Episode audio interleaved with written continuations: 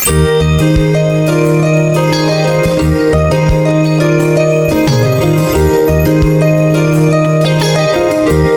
สดีท่านผู้ฟัง ขอต้อนรับเข้าสู่รายการพระคำนำชีวิต ผมพรสวนจิตแจ้งศิษยิบาลขึ้นจากตรังจะนำพระวชนะของพระเจ้ามาแบ่งปันให้กับท่านผู้ฟังนะครับ ท่านผู้ฟังที่รักครับ มีผู้ชายคนหนึ่งนะครับ เขียนบทความไว้นะว่า วันหนึ่งนะครับที่เมืองปักกิ่ง ตัวเขาเองนะครับก็ได้ขึ้นไปในรถเมย์ มีวัยรุ่นคนหนึ่งนะครับ ตัวผอมกล่องทีเดียวนะครับ ใส่แว่นตาหนา ข้างตัวเขานะครับมีกระเป๋าสองสามใบ ดูทีเดียวก็รู้ว่าเป็นเด็กบ้านนอกครับ เขายืนอยู่ข้างกับกระเป๋ารถเมย์มือก็ถือแผนที่อยู่ แล้วก็กำลังดูอย่างขมักขม้น สายตาของเขาก็บ่งบอกถึงความงุนงงสงสัย แล้วคิดว่าตัวเองกำลังหลงทาง เขาลังเลอยู่นานครับ สุดท้ายก็ถามกระเป๋ารถเมย์อย่างอายๆว่า ขอโทษครับ ผมจะไปพระราชวังฤดูร้อน ต้องลงป้ายไหนครับ กระเป๋ารถเมย์ซึ่งเป็นผู้หญิง ผมสั้นนะครับกำลังนั่งตะไบเล็บอยู่ ก็เงยหน้าขึ้นมองดู ชายหนุ่มบ้านนอกแล้วว่า คุณขึ้นรถผิดแล้วล่ะ ต้องข้ามไปขึ้นอีกฝั่งหนึ่ง พูดอย่างนี้นะครับ คงไม่มีปัญหาอะไร ก็คงจะจบกันไป แต่ผู้หญิงคนนี้นะครับ กับพูดคำพูดส่วนเกินออกมา ก็คือแหมดูแผนที่แล้วยังไม่รู้เรื่องอีกเหรอ แล้วมีแผนที่มาทำไมล่ะท่านผู้ฟังที่รักครับ ชายหนุ่มคนนี้สุขุมเยือกเย็นนะครับ ไม่เอาเรื่อง ก็เก็บแผนที่แล้วเตรียมตัวจะลงจากรถเมย์ชายชราคนหนึ่งนะครับซิ่งนั่งอยู่ข้างๆ นไม่ไหวนะครับ ก็พูดกับชายหนุ่มว่า นี่พ่อหนุ่มไม่ต้องข้ามไปอีกฝั่งหนึ่งหรอก นั่งต่อไปอีก4ป้าย แล้วต่อสาย 904 ก็ถึงเหมือนกันอ้อมนิดหน่อยเท่านั้นเอง ไม่ต้องลงไปให้เสียเวลา ท่านฟังที่รักครับ ชายชราคนนี้พูดจบ แค่นี้คงไม่มีปัญหาอะไร แถมยังดีซะอีก เป็นการช่วยกู้ภาพพจน์ที่ดีให้กับ ชาวเมืองปักกิ่ง ให้รู้ว่าชาวเมืองปักกิ่งก็มีน้ำใจเหมือนกัน แต่ว่า ชายชราคนนี้ก็พูดคำพูดที่ส่วนเกินออกมาครับ เขาพูดบอกว่า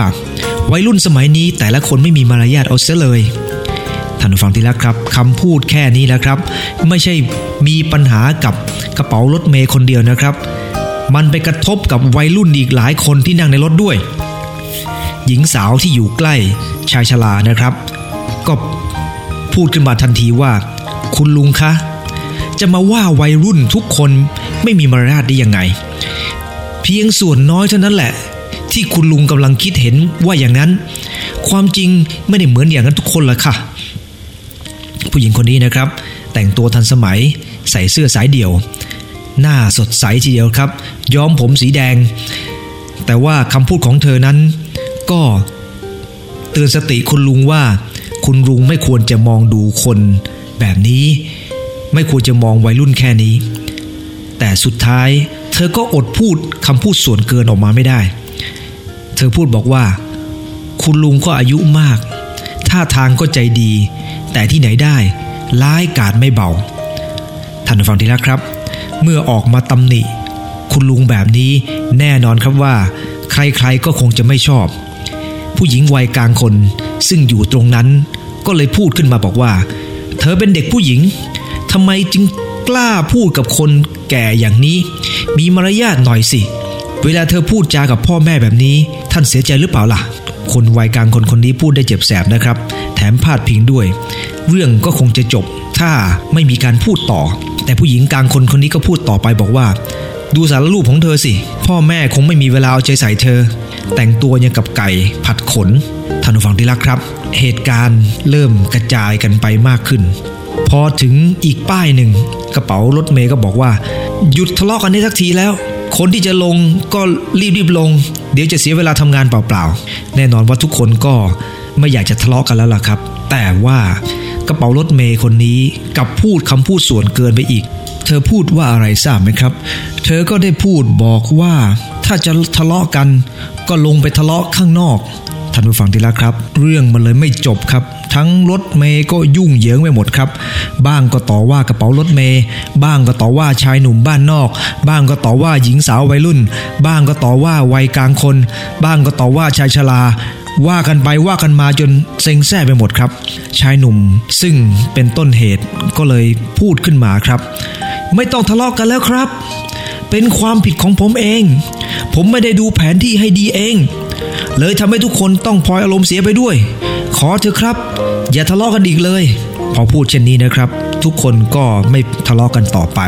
แต่ว่าชายหนุ่มคนนี้ก็พูดส่วนเกินออกมาอีกครับ เขาพูดบอกว่า ถ้ารู้อย่างนี้ ผมไม่มาที่นี่ดีกว่า คนปักกิ่งไร้มารยาทตานี้แหละครับ เรื่องไม่จบทะเลาะกันเต็มที่เลยครับ สุดท้ายไปจบตรงที่โรงพักครับ และคนที่เขียนบทความนี้ เขาก็ไม่ได้ไปทะเลาะกับใครครับ แต่สุดท้ายเขาก็โดนกระเป๋ารถเมย์สาวนะครับใช้ที่หนีบตัวตีจนเลือดอาบหน้านะครับที่เป็นเช่นนี้เนื่องจากเขาก็พยายามห้ามทุกคนไม่ให้ทะเลาะกัน แต่ก็อดพูดคำพูดส่วนเกินออกมาไม่ได้ก็คือ อย่าไปถือกับสากระเป๋ารถเมย์เถอะครับ พวกคุณก็คิดว่าเขาเป็นคนโง่ก็แล้วกัน จะได้สบายใจ เท่านั้นแหละครับ กระเป๋ารถเมย์ก็ฟาดเขาด้วยที่หนีบตัว๋ว คนเราชอบพูดอะไรที่เป็นส่วนเกิน และคำพูดส่วนเกินที่ไม่มีการควบคุมนี่แหละครับ มันส่งผลให้ปัญหาเกิดขึ้นในสังคมครับท่านผู้ฟัง ในพระคัมภีร์มัทธิวบทที่1ข้อ18ถึง20 เป็นเรื่องราวในคริสต์มาสตอนหนึ่ง เป็นเรื่องราวของโยเซฟ ซึ่งเป็นคู่หมั้นของมารี พระคัมภีร์ได้บันทึกในมัทธิวบทที่1ข้อ18 ไว้ว่า เรื่องพระกำเนิดของพระเยซูคริสต์เป็นดังนี้ คือมารีผู้เป็นมารดาของพระเยซูนั้นเดิมโยเซฟได้สู่ขอหมั้นกันไว้แล้ว ก่อนที่จะได้อยู่กินด้วยกันก็ปรากฏว่ามีครรภ์แล้ว ด้วยเดชพระวิญญาณบริสุทธิ์ แต่โยเซฟคู่หมั้นของเขาเป็นคนมีธรรมะ ไม่พอใจที่จะแพร่งพรายความเป็นไปของเธอ มันจะถอนหมั้นเสียลับๆแต่เมื่อโยเซฟยังคิดในเรื่องนี้อยู่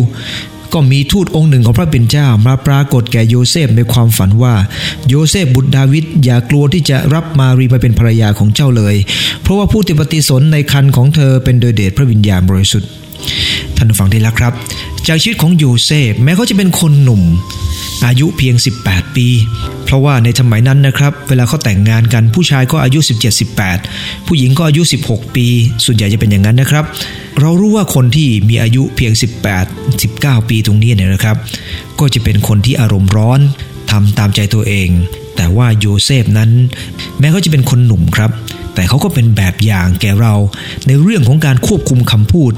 ซึ่งทำให้เราเข้าใจเกี่ยวกับเรื่องของการควบคุมคำพูดนั้น 3 ประการด้วยกันครับ ประการที่ 1 ก็คือ การควบคุมคำพูด ถูกวัดเมื่อเจอปัญหาท่านผู้ฟังที่แล้วครับ เมื่อคนเราบอกว่าเราเป็นคนที่ดี เป็นคนที่ใช้การได้ มันต้องมีการทดสอบครับว่าใช้กันได้จริงหรือเปล่า เวลาที่เขาจะ ทำอะไรก็ตามนะครับ ต้องผ่านขบวนการที่เรียกว่า quality control ซึ่งหมายถึงเป็นการควบคุมคุณภาพ พระเจ้าพระองค์จะใช้ใครก็ตาม พระองค์ทรงทดสอบเขาว่าใช้การได้หรือเปล่า ในมัทธิวบทหนึ่งข้อ 18 ขณะที่ครอบครัวของมารีและโยเซฟที่กำลังหมั้นกันนั้นน่าจะไปได้ดี เพราะเชื่อว่าทั้งสองคนเป็นคนดี พระคัมภีร์ได้บันทึกว่าเรื่องพระกำเนิดของพระเยซูเป็นดังนี้ คือมารีเพื่อเป็นบรรดาของพระเยซูนั้น เดิมโยเซฟได้สู่ขอหมั้นกันไว้แล้ว ก่อนที่จะได้อยู่กินด้วยกันปรากฏว่ามารีมีครรภ์แล้วด้วยเดชพระวิญญาณบริสุทธิ์ถ้าท่านผู้ฟังเป็นโยเซฟ เจอปัญหาแบบที่เกิดขึ้น คู่หมั้นตัวเองตั้งครรภ์ขึ้นมา และมารีก็บอกว่า เด็กในครรภ์ของฉันเป็นโดยเดชพระวิญญาณบริสุทธิ์ พระเจ้าได้มาจุติภายในครรภ์ของฉันท่านผู้ฟังที่รักครับ ท่านผู้ฟังคงไม่เชื่อ ผมก็ไม่เชื่อเหมือนกัน แต่ว่าเหตุการณ์ที่เกิดขึ้นนั้นเป็นตัววัดว่าโยเซฟควบคุมตัวเองในเรื่องคำพูดได้หรือเปล่า วิกฤตการณ์เป็นตัววัดเราครับ ไม่ว่าจะเป็นรัฐบาลหรือว่าจะเป็นที่ทำงาน เราจะสังเกตว่าถ้าไม่มีปัญหาเกิดขึ้น ก็ไม่สามารถจะชี้วัดว่า คนนั้นทำงานสำเร็จผลได้อย่างดีแค่ไหน แน่นอนครับว่าเรื่องการพูดนั้นเป็นเรื่องที่สำคัญ การที่จะต้องพูดให้ถูกใจคนนั้นก็สำคัญมากด้วยครับ ในสมัยก่อนเนี่ยนะครับ ในสมัยฮ่องเต้เรืองอำนาจเนี่ยนะครับ โอรสของฮ่องเต้สวรรคตตั้งแต่ยังพะเยาอยู่นะครับ ระองค์รู้สึกโศกเศร้าเสียพระทัยมาก จึงได้ตัดกับขุนนางท่านหนึ่งนะครับ บอกว่า เรื่องอะไรที่น่าเศร้าที่สุด ขุนนางก็ตอบว่าการสูญเสียบุตรพยาค่ะ พระองค์ทรงได้ยินนะครับ ทรงกลิ้วและตบโต๊ะด่าอย่างเกลี้ยกล่อดขุนนางผู้นี้ก็รู้ว่าตัวเองคงไม่รอดแน่ แต่ยังดีว่าพระองค์ระงับโทสะไว้ ฮองเต้ก็ถามตอบไปบอกว่า เรื่องอะไรยากที่สุดในโลกขุนนางคิดในใจ ถ้าหากตอบครั้งนี้ไม่ดีอีก อาจจะต้องถูกประหารแน่ เขาก็คุ้นคิดสักพักหนึ่ง ก็ตอบว่า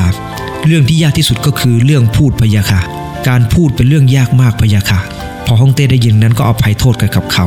ใช่แล้วครับท่านผู้ฟัง เรื่องของคำพูดเป็นเรื่องยากมาก โดยเฉพาะอย่างยิ่งการพูดในสิ่งที่จะต้องควรจะพูด หลายคนก็ควบคุมตัวเองไม่ได้ในคำพูด พูดส่วนเกินออกมาเหมือนอย่างเรื่องราวที่ผมได้เล่าในข้างต้นแล้วว่า ความวุ่นวายที่เกิดขึ้นนั้น เพราะคนจำนวนมากมายพูดส่วนเกินบางครั้งปัญหาเราเนี่ยนะครับเพราะเราชอบต่อเติมเสริมแต่งทำให้ความจริงมันเพี้ยนไปกับท่านผู้ฟัง นอกจากโยเซฟเป็นคนที่ควบคุมคำพูดของตัวเองแล้วนะครับ ในพระคัมภีร์เนี่ยนะครับก็ได้กล่าวถึงเรื่องของผู้ชายคนหนึ่ง ก็คือเรื่องของโยบ โยบเป็นคนหนึ่งนะครับที่ควบคุมคำพูดตัวเองได้ดีมากด้วย แต่โยบนั้นเป็นผู้ใหญ่ครับ ในขณะที่โยเซฟนั้นเป็นเพียงวัยรุ่น พระคัมภีร์ในโยบบทที่1ข้อ22 และบทที่ 2 ข้อที่ 10 ก็ได้กล่าวไว้ว่า ในเหตุการณ์ทั้งสิ้นนี้ โยบมิได้ทำบาปหรือกล่าวโทษพระเจ้า เล็กบทที่2ข้อ10 ได้กล่าวว่า แต่ท่านตอบนางว่า เธอพูดอย่างหญิงโฉดควรจะพูด เรารับสิ่งที่ดีจากพระหัตถ์ของพระเจ้า เราจะไม่รับของไม่ดีบ้างหรือ ในเหตุการณ์ทั้งสิ้นนี้ โยบไม่ได้ทำผิดด้วยริมฝีปากของตน โยบเป็นคนที่รักพระเจ้าครับ และซาตานได้ไปหาพระเจ้า และทูลบอกพระเจ้าว่า ที่โยบสรรเสริญพระเจ้า เป็นคนดี เพราะเขามีทุกอย่างครบ พระเจ้าอวยพรเขามากมาย เขาจึงต้องสรรเสริญพระองค์ พระองค์ก็ตัดอนุญาตนะครับที่ให้ซาตานไปแตะต้องสุขภาพร่างกายของโยบทำให้โยบเนี่ยนะครับเป็นฝีขึ้นมาทั้งตัว แถมภรรยาก็ดูถูกเหยียดหยามตัวเองตลอดเวลา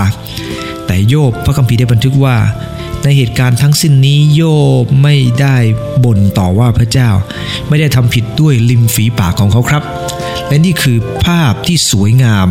ที่โยบเป็นแบบอย่างกับเรา โยบควบคุมตัวเองเมื่อเจอปัญหา การควบคุมคำพูดของเรานะครับ วัดได้เมื่อเราเจอกับวิกฤตการณ์ที่เกิดขึ้นนี่แหละครับ ชีวิตของโยเซฟเป็นชีวิตที่ควบคุมคำพูด การควบคุมคำพูดถูกวัดจากปัญหาที่เกิดขึ้นกับท่านผู้ฟัง พระคัมภีร์ในสุดีบทที่ 17 ข้อที่ 3 ได้กล่าวว่า เมื่อพระองค์ทรงลองจิตใจของข้าพระองค์ และเสด็จเยี่ยมเยียนข้าพระองค์ในเวลากลางคืน เมื่อทรงทดสอบข้าพระองค์แล้ว พระองค์จะไม่ทรงพบความอาธรรมในข้าพระองค์เลย ปากของข้าพระองค์ก็ไม่ได้เลิบละเมิด ท่านผู้ฟังที่รักครับ ถามว่าดาวิดเคยกล่าวผิดบ้างไหมครับ แน่นอนครับว่า กษัตริย์ดาวิดนั้นเคยทรงตรัสผิดพลาดหลายครั้งหลายประการทีเดียวครับ มีอยู่ครั้งหนึ่งนะครับ ก็ได้ตรัสกับโยอาบบอกว่าให้ไปนับประชากร ซึ่งพระเจ้าไม่ทรง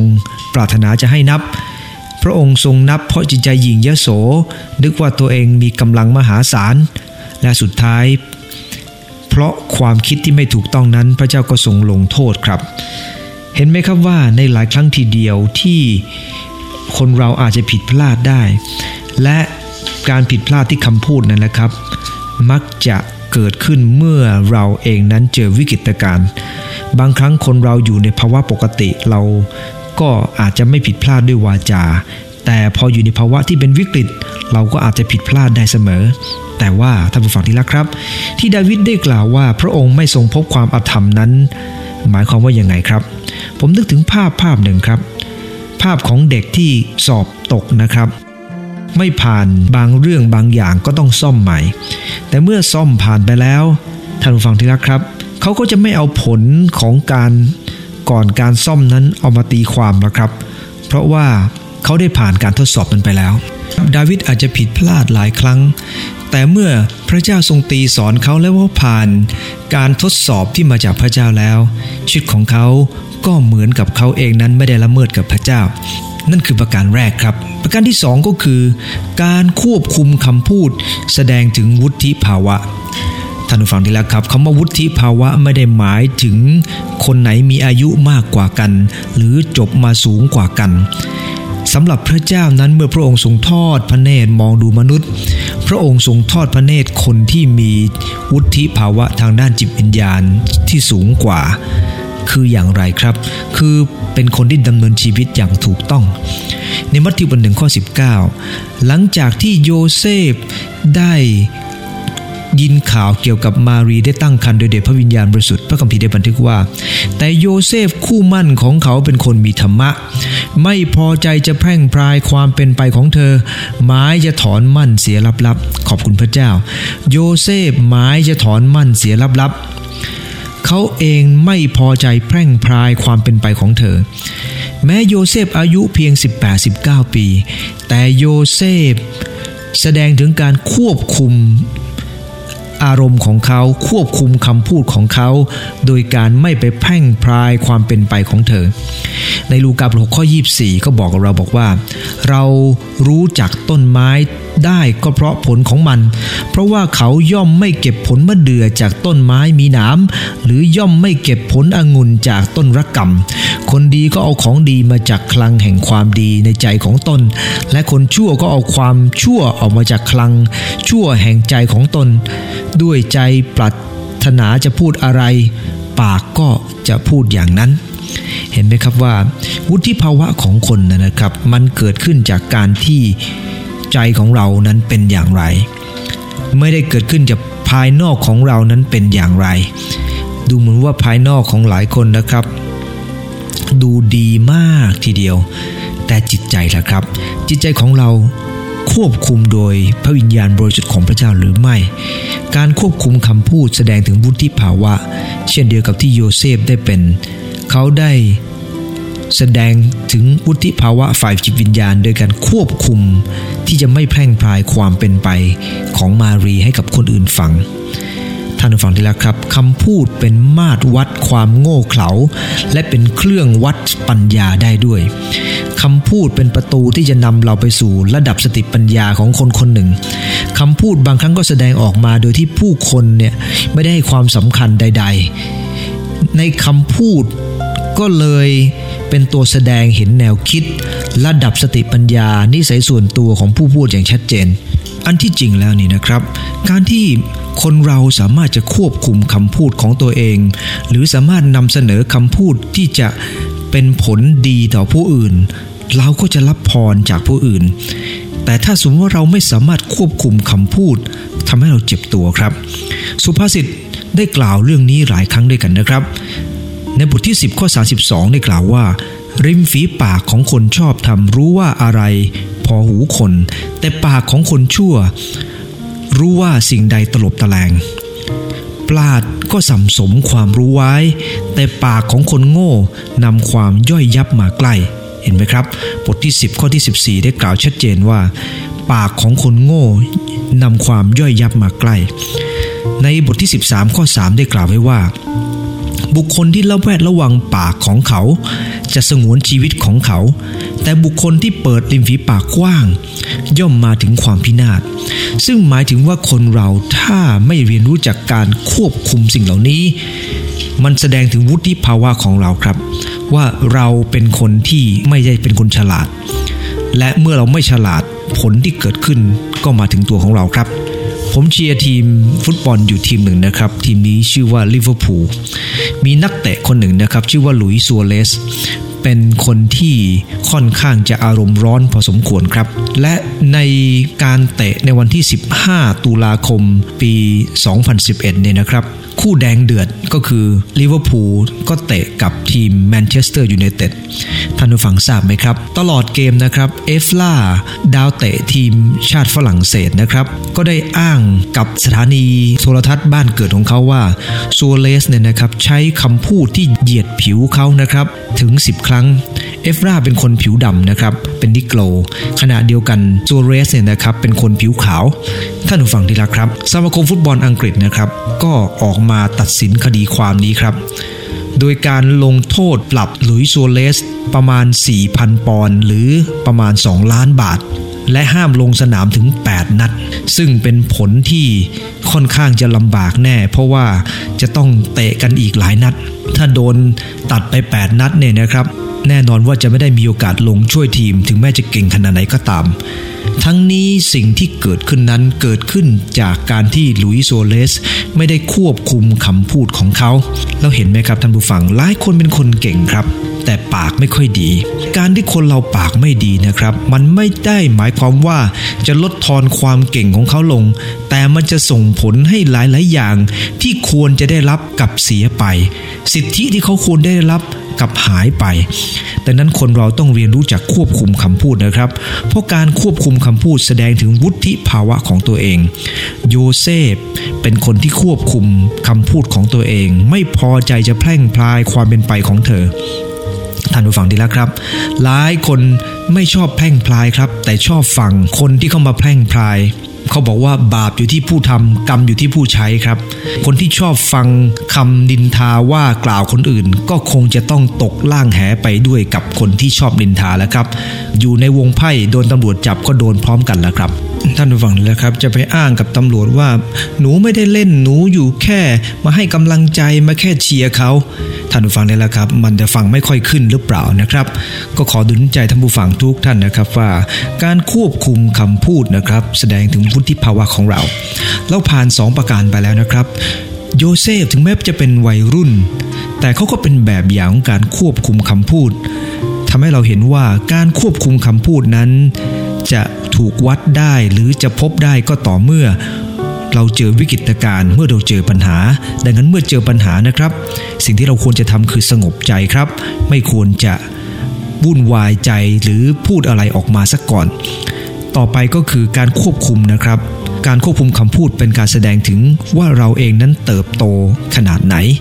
เป็นผู้ใหญ่เพียงไร บางคนเขาเรียกว่าเท่าทารกครับ อายุมากแต่ปากเสีย ก็เป็นคนที่ไม่มีวุฒิภาวะเหมือนกันครับ การมีวุฒิภาวะไม่ได้หมายความว่าเราจะจบที่ไหนมาอย่างสูงนะครับ แต่วุฒิภาวะสำหรับพระเจ้านั้น แสดงถึงคุณสมบัติที่เขาเป็นความดีที่เขามีโยเซฟเป็นคนมีธรรมะครับ เป็นคนที่มีวุฒิภาวะทางด้านจิตวิญญาณที่สูง และแสดงออกโดยการควบคุมได้ครับ ไม่แพ่งพรายความเป็นไปของเธอ ตรงกันข้ามนะครับท่านผู้ฟัง พระเจ้าไม่ปรารถนาให้เราเนี่ยนะครับนั่งในที่นั่งของคนชอบเยาะเย้ยคนที่เป็นคริสเตียนนะครับ และยังรู้สึกสนุกสนานกับการนั่งฟังคนที่เยาะเย้ยถากถางกันนะครับ ก็แปลว่าเราจิตวิญญาณเนี่ยนะครับย่ำแย่ หลายครั้งทีเดียวนะครับ ผมไม่ค่อยชอบฟังเวลาที่นักการเมืองพูดเนี่ยนะครับ เนื่องจากว่าคำพูดของเขาไม่เป็นแบบอย่างกับวัยรุ่นเลยครับ พูดกันแนะกันแหนกัน การพูดกันแนะกันแหนกันอาจจะไม่ผิดกฎหมายครับ แต่ว่ามันไม่ได้แสดงถึงวุฒิภาวะของจิตวิญญาณของคน มันแสดงถึงการมีวุฒิภาวะต่ำในด้านจิตวิญญาณครับ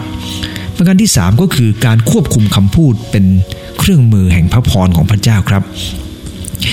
คำอธิษฐานของเซนต์ฟรานซิสอาซิซีได้อธิษฐานว่าข้าแต่พระเจ้า โปรดให้ข้าพระองค์เป็นเครื่องมือแห่งสันติของพระองค์ ที่ใดมีความเกลียดชัง ให้ข้าพระองค์หว่านความรัก ในพระคัมภีร์ในมัทธิวบทหนึ่งข้อ 20 เราได้เห็นว่า โยเซฟนะครับ เขาเป็นคนที่ควบคุมคำพูดของเขา เมื่อโยเซฟยังคิดอยู่ในเรื่องนี้ ทูตองค์หนึ่งของพระเป็นเจ้า มาปรากฏกับโยเซฟในความฝันว่า โยเซฟบุตรดาวิดเอ๋ยอย่ากลัวที่จะรับมารีมาเป็นภรรยาของเจ้า เพราะว่าผู้ที่ปฏิสนธิในครรภ์ของเธอเป็นโดยเดชพระวิญญาณบริสุทธิ์ เราสังเกตจากพระคัมภีร์ตอนนี้นะครับ โยเซฟหมายจะถอนหมั้นมารีลับๆไม่ต้องการแพร่งพรายความเป็นไปของเธอ และพระเจ้าทรงใช้โยเซฟครับ เห็นไหมครับว่าชีวิตของโยเซฟก่อนที่พระเจ้าจะ เรียกเขามารับใช้พระเจ้าเนี่ยนะครับ หรือมาเป็นภาชนะแห่งพระพรเนี่ยนะครับ เขาจะต้องดำเนินชีวิตอย่างถูกต้อง พระเจ้าทรงเลือกภาชนะเหมือนกันนะครับ พระองค์ทรงทราบดีว่าใครเหมาะสมจะเป็นภาชนะชิ้นไหน และพระองค์ทรงทราบดีครับว่าโยเซฟเป็นคนอย่างไร พระองค์จึงเลือกขึ้นมารับผิดชอบหน้าที่ที่ทรงเกียรตินี้ ได้เป็นผู้ที่จะต้องดูแลพระเยซูคริสต์เป็นผู้ที่จะต้องดูแลมารีมารดาของพระเยซูคริสต์นั่นเป็นเรื่องที่สำคัญนะครับ การที่พระเจ้าจะทรงเลือกใครขึ้นมา พระองค์จะต้องทรงดูว่าชีวิตของคนนั้นเป็นชีวิตที่ใช้การได้หรือไม่ และพระคัมภีร์ในยากอบบท3ข้อ2นะครับบอกว่า เพราะเราทุกคนทำผิดพลาดไปหลายอย่าง ถ้าผู้ใดไม่ได้ทำผิดด้วยวาจา ผู้นั้นก็เป็นคนดีรอบคอบแล้ว และสามารถบังคับทั้งตัวไว้ได้ด้วย ซึ่งหมายถึงถ้าเราควบคุมชีวิตของเรา โดยเฉพาะยิ่งคำพูดของเราได้เนี่ยนะครับ จะทำให้เราสามารถจะควบคุมทั้งชีวิต ให้เป็นพรให้กับผู้อื่นได้ด้วยเช่นเดียวกัน พระเจ้าทรงปรารถนาครับ ที่จะให้เราเรียนรู้จากการควบคุมคำพูดของเราท่านผู้ฟังที่รักครับ พระคัมภีร์ได้กล่าวกับเราบอกว่า ต้นไม้อย่างไรผลก็อย่างนั้น ระคำของพระเจ้าในยอห์นบทที่ 15ข้อ7ได้กล่าวว่า จงเข้าสิทธิอยู่ในเรา และถ้อยคำของเราฝังอยู่ในท่าน การที่เราเองนั้นจะเกิดผลอย่างที่พระองค์ทรงปรารถนาให้เป็น สามารถจะควบคุมคำพูดโดยหลักการของพระเจ้าได้นั้น เราต้องเข้าสนิทในพระเจ้า และให้ถ้อยคำของพระองค์ ฝังในชีวิต ให้พระวจนะของพระองค์อยู่ในชีวิตของเรา หลักการที่ถูกต้องของพระเจ้าฝังในชีวิตของเราครับานผู้ฟังทราบไหมครับ นักวิจัยมหาวิทยาลัยมิชิแกนนะครับ พบว่าทักษะทางภาษา มีความสัมพันธ์กับความสามารถในการแสดงอารมณ์ และความรู้สึกที่เหมาะสมของเด็กโดยตรง จากการศึกษาพบว่าการรู้จักเลือกใช้คำพูดที่ถูกต้องของพ่อแม่ รู้จักควบคุมคำพูดของตัวเองที่จะพูดกับลูก มีส่วนในการสร้างลักษณะนิสัยที่ดีให้กับลูก โดยเฉพาะกับลูกชายที่ส่วนมากเริ่มพูดช้ากว่าลูกสาวเล็กน้อย หากลูกชายของเราสามารถพูดได้ว่าผมโมโห เพราะน้องคนนั้นแย่งรถไฟผมไป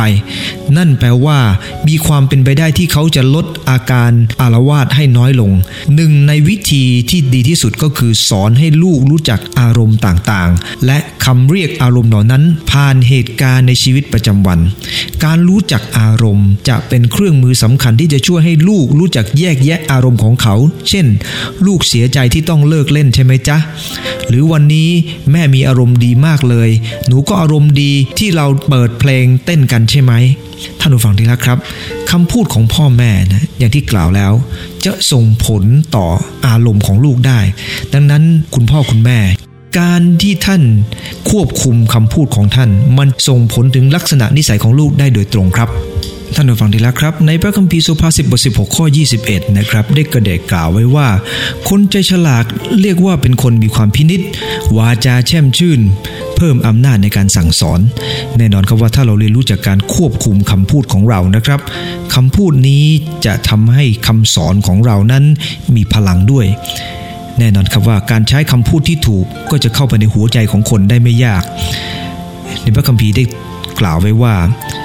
ให้รู้จักใช้ปัญญาในการตอบคนภายนอกนะครับ ให้เป็นเหมือนกับวาจาด้วยปรุงด้วยเกลือที่มีรสเพื่อตอบให้จุใจของคนได้ ในโครสีบทที่สีก็ได้กล่าวเช่นนั้น ท่านฟังที่รักครับ ไม่ใช่เพียงแต่จะสอนคนนะครับ มันเป็นการทำให้คนอื่นมีกำลังใจได้ด้วย เพราะว่าคำพูดนะครับมันเป็นส่วนสร้างให้หนุนน้ำใจให้มีพลังขึ้นมา พระคำของพระเจ้าจึงสอนเราบอกว่า นอกจากเราจะไม่ขาดการประชุมแล้วจงพูดหนุนใจกันให้มากครับ เพราะการพูดหนุนใจนั้นทำให้คนเราเข้มแข็งขึ้น ผมยกตัวอย่างเรื่องราวที่เกิดขึ้นกับเด็กคนหนึ่งนะครับ ในปีคิศักราช1852 นะครับ ขณะที่ตรูเนเกฟกำลังออกไปล่าสัตว์นะครับ เขาก็เก็บหนังสือฉบับท้องถิ่นนะครับได้ฉบับหนึ่งเขาพลิกดูนะครับสองสามหน้าก็ติดใจบทความหนึ่ง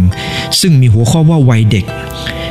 คนที่เขียนนะครับเป็นหนุ่มน้อยเพิ่งหัดเขียนบทความ ไม่มีชื่อเสียงไหนครับ แต่ว่าตูเนเกฟกับชื่นชมและประทับใจบทความของเขามาก ตูเนเกฟพยายามเสาะแสวงหาว่าคนนี้อยู่ที่ไหน และ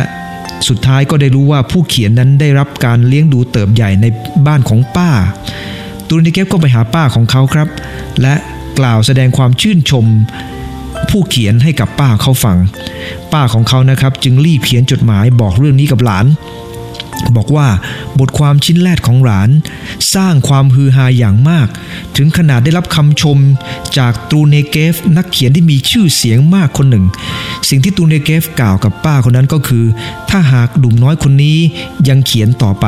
อนาคตของเขาต้องสดใสแน่ หลังจากที่หนุ่มน้อยได้ ได้รับจดหมายจากป้านะครับ ดีใจแทบคลั่งครับ ที่จริงแล้วสาเหตุที่เขาจับปากกาเขียนบทความนั้น เพียงเพราะเขาอยากจะคลายความเหงาและความทุกข์ใจในชีวิต แต่คำชมเชยของตูเนเกฟนะครับ ซึ่งเป็นนักเขียนชื่อดังและ สิ่งที่คุณป้าได้กล่าวกับเขานะครับ เป็นการจุดประกายความหวังภายในจิตใจของเขาทำให้เขาเรียกความมั่นใจและคุณค่าตัวเองกลับขึ้นมา และตัดสินใจเขียนบทความต่างๆ ขึ้นมามากมายครับ เขาเป็นนักเขียนที่ชื่อดังและมีนวนิยายมากมายด้วย คนนี้ชื่อลีโอตอนสตอยนะครับ ผมก็อ่านหนังสือของเขามากทีเดียวครับ เพราะว่าเขาเป็นคนหนึ่งที่มีนิทานอมตะที่สอนให้ข้อคิดกับเราเยอะแยะทีเดียวครับ คนนี้สามารถจะขึ้นมาเขียนหนังสือได้ เพราะคำของตูนิเกฟที่ให้กำลังใจ หลายคนนะครับคำพูดของเราทำให้คนนั้นมีกำลังใจขึ้น ขณะเดียวกันคำพูดของเราทำลายคนก็มีครับ ขอท่านผู้ฟังลองพิจารณาตัวเองว่าตัวเองเป็นแบบไหน เป็นเหมือนโยเซฟหรือไม่ ที่เรียนรู้จากการควบคุมคำพูด เพราะการควบคุมคำพูดนะครับ มันต้องถูกวัดด้วยปัญหาที่เกิดขึ้น ในการควบคุมคำพูดนั้นแสดงถึงวุฒิภาวะทางด้านจิตวิญญาณของเรา และการควบคุมคำพูดนั้นเป็นเครื่องมือแห่งพระพรที่พระเจ้าจะทรงใช้เพื่อคนจำนวนมากมายจะได้รับจากเราทั้งหลายครับ ขอร่วมใจอธิษฐาน ขอบคุณพระองค์เจ้าสำหรับโยเซฟที่มีชีวิตเป็นแบบอย่างให้กับข้าพระองค์ทั้งหลาย โปรดอวยพรที่ข้าพระองค์ทั้งหลายจะเลียนแบบ จากชีวิตของโยเซฟ ในการที่จะควบคุมคำพูด จะไม่ใช้อารมณ์เป็นที่ตั้ง แต่จะอยู่บนหลักแห่งความจริง พยายามสร้างสันติ พยายามที่จะเป็นเครื่องมือของพระองค์เจ้าอยู่เสมอ เพราะข้าพระองค์ทั้งหลายเชื่อว่าเมื่อข้าพระองค์ทั้งหลายเรียนรู้จากการควบคุมสิ่งเหล่านี้ข้าพระองค์ทั้งหลายก็สามารถจะควบคุมเรือแห่งพระพรของพระองค์เจ้านั้น ไปยังทิศทางที่พระองค์ทรงเตรียมไว้ให้ได้ จึงอธิษฐานขอพระองค์เป็นผู้ทรงช่วยคำหลายที่จะควบคุมคำพูดที่จะออกมาจากปากคำหลายด้วย ขอพระวิญญาณบริสุทธิ์ของพระองค์ทำงานในจิตใจข้าหลาย ขอผลพระวิญญาณของพระองค์เจ้าที่จะเกิดท่ามกลางข้าหลายด้วย ในนามพระเยซูคริสต์เจ้า อาเมนพระเจ้าพรทุกท่านครับ